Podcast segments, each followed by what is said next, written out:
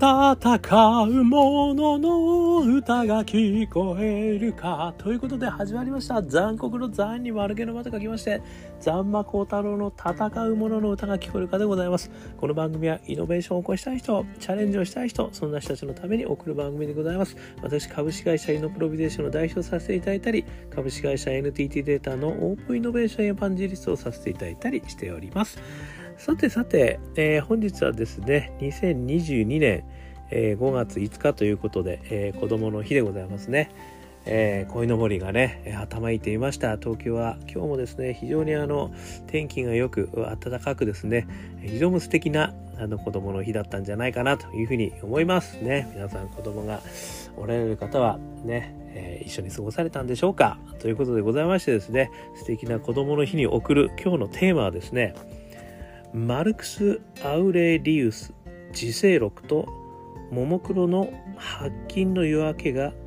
シンクロして勇気をいただきました。というね、え、お話をしてみたく思っております、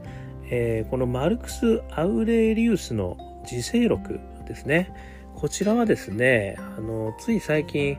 あのドラマあのもじゃもじゃの頭のほら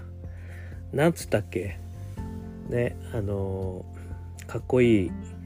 ね男が男の俳優が出てきて全然伝わらないですねこれね。まあそれで紹介されてですね。あのミステリーという中でね。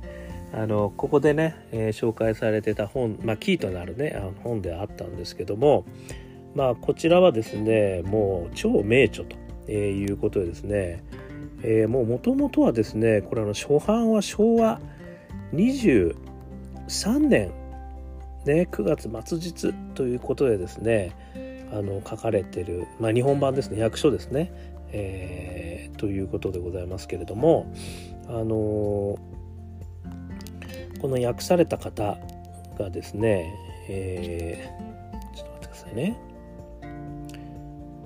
神谷美恵子さんね神谷美恵子さんのですねこ序文があるんですけれどもまあ、そちらにですねこの本の何たるかがちょっと書いてあるんでちょっとそこだけ引用させていただければと思うんですが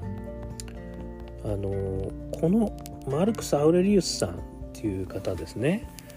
あのこれプラトーンねプラトンいらっしゃいますよね。哲学者の手に政治を委ねることをもって理想と。ねあの要はトップに立つ。ね、トップに立つべきは哲学者であるっていうことをねプラトンさんは哲学者はいいということを言ってたんですけどそれはなかなかね実現できない世の中がたくさんあったということなんですけどもそれがね一回だけ実現したこれがマルマルクス・アウレリウスの場合であったと言われてるんですね。で大ローマ帝国の皇帝という地位にあってすごい忙しいねあの公務を忠実に果たしながら彼の頃は常に内に向かって鎮戦し哲学的施策を生命として生きてきた、ね、あの書いてあるということでございますので、まあ、あの皇帝であるにもかかわらずですね非常にこう哲学的なあの考えをされていた方ということなんですよね。でこのあのマルクスさんねあのこの自世録というのはですね自世録と書いてる通り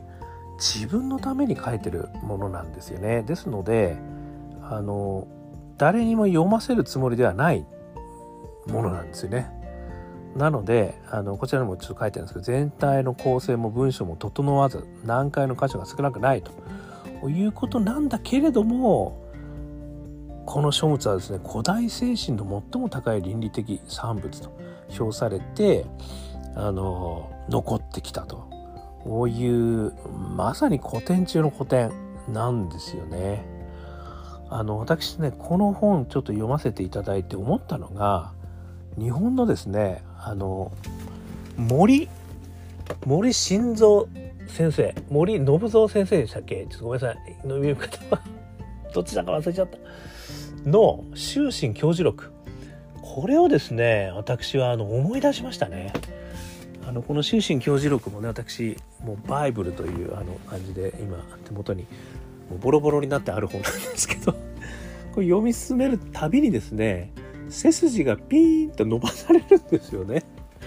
で森先生にもう本当にお前しっかりしろよと。こういうことだからねって。原理原則これだぞっていうねことをね教えてくれる本なんで私も本当にねあの疲れた時とか読むと非常にこう何て言うんでしょう。鼻を洗った時のようなすっきりした気持ちがするんですよね。これがねこの自制録もねこそうなんですよ。これねあのすごく素敵な文章まあこのやっぱ神谷美恵子さんの役が素晴らしいでしょうね。すごくですねあの心が洗われるんですよね。鼻を洗ったような気持ちになります。この人生録。なのでぜひですねあのそんなに長い本じゃないんであのまあ断片断片がねいろんな言葉が書かれてるんですけど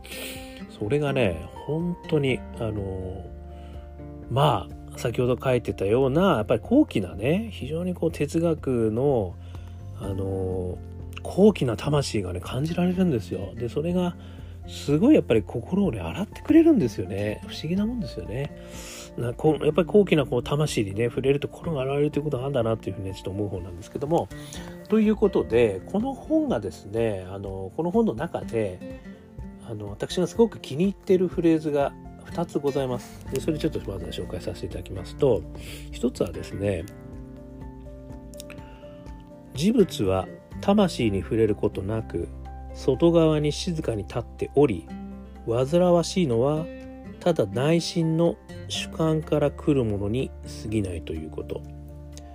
もう一つは全て君の見るところのものは瞬く間に変化して存在しなくなるであろうということ。この言葉すっごい好きなんですよ私。ねこの事物は魂に触れることなく外側に静かに立っておりですよまずはね。煩わしいのはただ内心の主観から来るものに過ぎない。つまりいろんな煩わしさをね我々は感じていてで外側のなんちゃらがあるからとかなんちゃらのためでとかってね思うわけじゃないですか。こんなに忙しいからもう何もできないみたいなことを思うわけじゃないですか。でも煩わしいのはただ内心の主観から来るものに過ぎないってことなんですよ。つまり内心の主観でその事物をどう捉えてるかどうか。でその事物はねあの普通の周りのことは全く魂に触れることなく外側に静かに立ってるだけなんだと。ね、実はそれがすごいなんか自分に影響を及ぼしてるとかねいろいろ考えてるようだけれども自分がそれをどう感じてるかっていうことだけに過ぎないんだよってことをねあの言ってるんじゃないかなという私のすいません拙い解釈でございます。でもう一つはね全て君の見るところのものは瞬く間に変化して存在したしなくなるであろうということなんで外側に見えてることっていうのはある意味ねすごい自分にこうストレスをね感じるようなことではあるけれども瞬く間に変化してそんなもの存在しなくなるものなんだよと。だからそんなことに気をねあの巡らせてもしょうがないんだと。だからただ内心の主観から来るものに過ぎない。つまり内心の主観にあのやっぱこう注意をねやっぱ払うべきなんだよっていうことをね教えてくれてるような気がするんですよ。これがね私本当に好きな言葉なんですよね。まあ、ついついね周りのことに私は振り回される人間なんですね。もうこれは仕事に関しても恋愛に関してもですねとにかく周りに振り回されます。そしてねもうちっちゃい頃からですねやっぱり周りのこう顔色を見てねあの八方美人にこうあの過ごしてきた自分ですのでどうしてもですね周りの人たちがなんか機嫌悪いかもしれない、ね、なんだろうなんだろうみたいなね。もしかして自分にちょっと原因があるのかなとかね。なんか自分のちょっと態度が悪かったのかなとかね、まあ、恋愛に関してもねなんかあやっぱり俺やっちゃったのかなとかね。返事来なくなっちゃったよみたいなね。あります。私はそういう人間なんですよね。なのでこのね周りに振り回されるんですよ私。でそれがね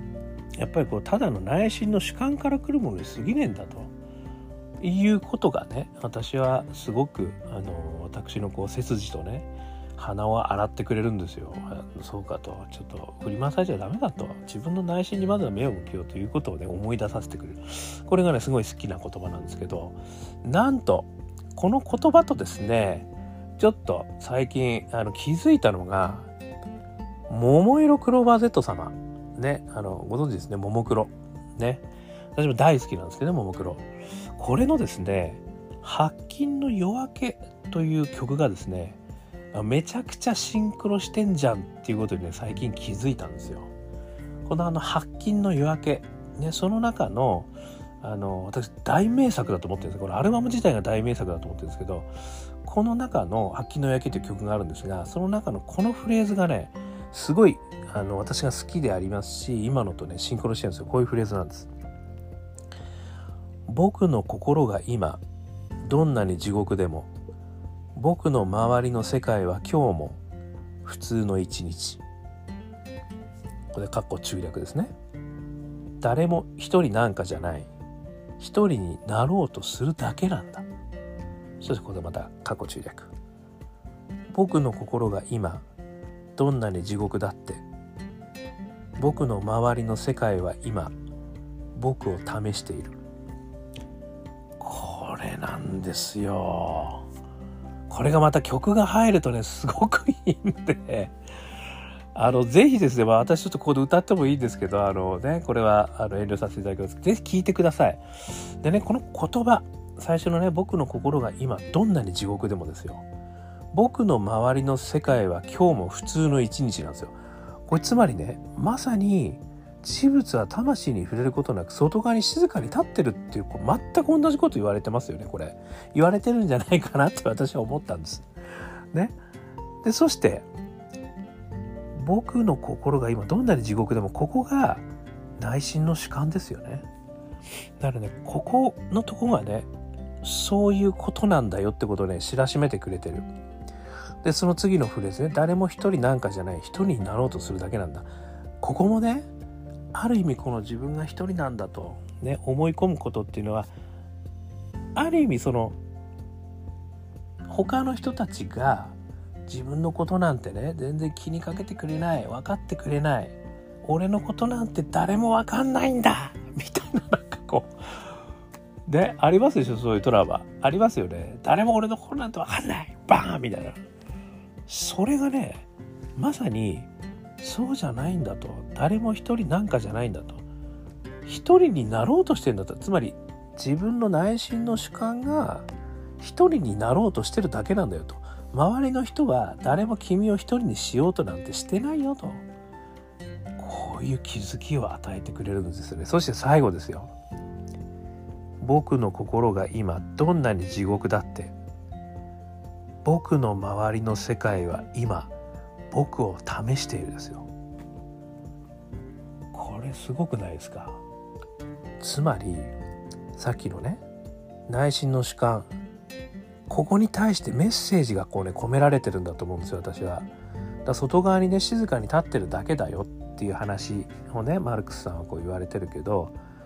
実はね外の世界が静かに立っていてで自分の内心の主観をどうできるのかってことを世界はお前を試しているっていう言い方にしてるんですよ。これってちょっとマルクスさんよりかなり一歩踏み込んで世界が実はなんかこう注目して自分をね実は見てるんだよっていう感じしますよね。私ここがねちょっと好きなんですよね。なんかこう関わりがある感じがしてまあ確かにね世界はね外にこういるだけなんだとそして自分の内心の主観でどう感じてるかだけなんだなんだけど実は外の世界は君をある意味ね応援してるんだぜっていうメッセージがこれ込められてると思うんですよね。君を試していると。試されてるんだと自分は。見てるよってことですよね。みんな。外は外でねこうなってるけどでもねあ君が大変なことはね外の人はねなんとなく感じてるぜと。でそれをね君がどうするかがそれが世界に対するメッセージになるよっていうね。なんかねそれが結構私好きだなと思ったんですよね。これだからねある意味ねあの父が亡くなった時ですね。私の父が、まあ、5年前に亡くなったんですけどその時ねこの曲はね結構ねあのしびれましたね私の中では。しびれた。だからまあある意味ね地獄だったわけですよ自分の心はね。でも外の世界は普通に流れてんだよと、ね、地獄なのは君がそう感じてるだけだっていう話。そして君は今試されてるねと。外の世界から実は試されてるよっていう、ね、そういった意味でね私あのすごいこう父の葬式とかですね結構頑張ったんですよね私。あの頑張ったっていうのはあのちょっとね明るくしたんですよねすごく。あのすごいこうみんなでね称え合うみたいな会にしたいなと思ってすっごい明るいあの式にさせていただいたんですよね、まあ、この時もねそういう意味でね俺は試されてると思ったんですよ。なんかそこでねあのどういうふうにこうねたくさんの人が来ていただいたんですけどそこにまあお礼を言うとともにですね何かこう悲しむってことはちょっと違うなと思って、まあ、うちの父もねすごく明るい人だったんで。でなんかここは俺俺俺としてどう試されてんだと。どうそこをねあの父の最後をねあの皆さんの前にお見せするのかっていうことを考えた時にこれはね楽しくするしかねえなと思って歌ったりしちゃったんですよね。とんでもない感じになってるんですけどでもねすっげえみんなね楽しんでくれたんですよそういう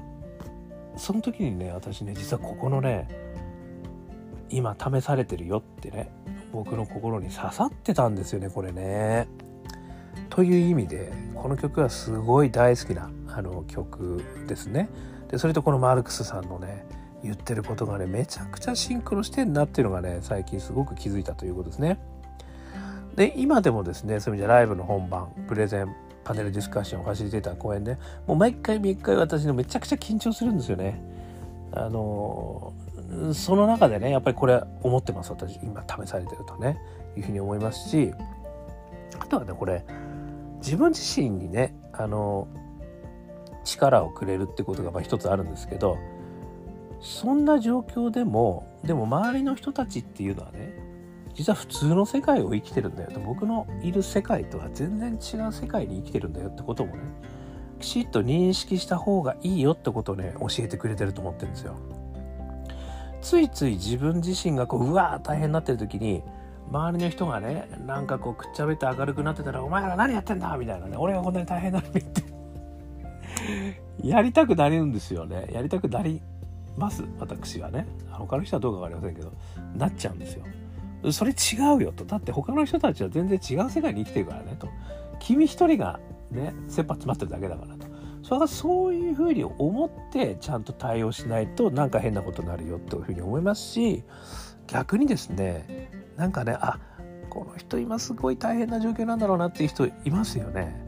でその方と接する時は逆にこの思いをね私はこう念頭に入れて接するようにしてるんですよ。つまりこの人はすごい辛い状況にあるからきっとすごいストレスかかってるとだから周りの世界がね多分僕が見ているこのおちゃらけた世界とは違う風に見えてるかもしれないと思って接するとねやっぱりこうお互いこう思い合う気持ちみたいのがね出てくんじゃねえかなと。でそこでねちょっとなんかあの変なコミュニケーションにならないような形にもなんじゃないかなみたいなねこともちょっとこう考えたりもできる言葉だなと思ってるんですよね。でこのマルクスさんのねこの内心の主観。やっぱりねこの内心の主観ですよね。自分の心。これにやっぱり今どうなってんだと。それをねやっぱり勇気を持ってねこうちゃんと見つめて立ち向かわなきゃいけないと思うんですよね。でなんでそうなってんだと。ね。で周りがそうなってるからじゃなくて自分の内心としてはこういうことだよと、ね、いうことをやっぱり理解した上で外との世界ともやっぱり違うよと。で自分としてはそれをどう解釈するのかにかかってるぜと。いうことをねあの勇気を持って立ち向かいたいと思いますしあとはねあの世界は今僕を試していると。いうふうにですねやっぱり思ってこれはもうねやっぱり負けてたまるかと。ねもう今世界試してんだったら俺やってやるぜこの野郎ぐらいな感じです。頑張ると。ね試されてると。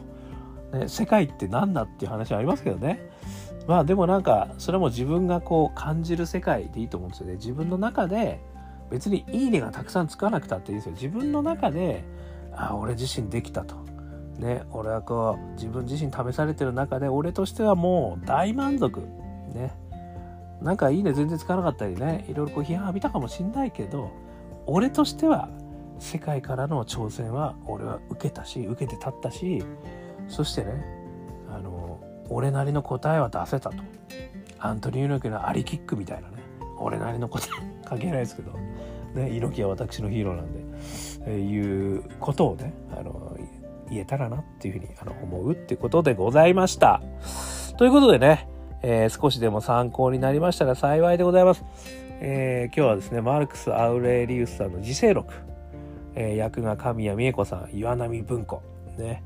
えー、電子版が2013年4月25日に発行されてますんで、もう、ぷっちりしたらね、あのすぐに読めますね。そして、もう一つ、桃色クローバー Z さん、ね、白金の夜明け、作詞、前田隆弘さん、作曲、横山、えー、これ、勝さんっていうんでしょうかね。ちょっとごめんなさい。あの、勝美の勝の方ですね。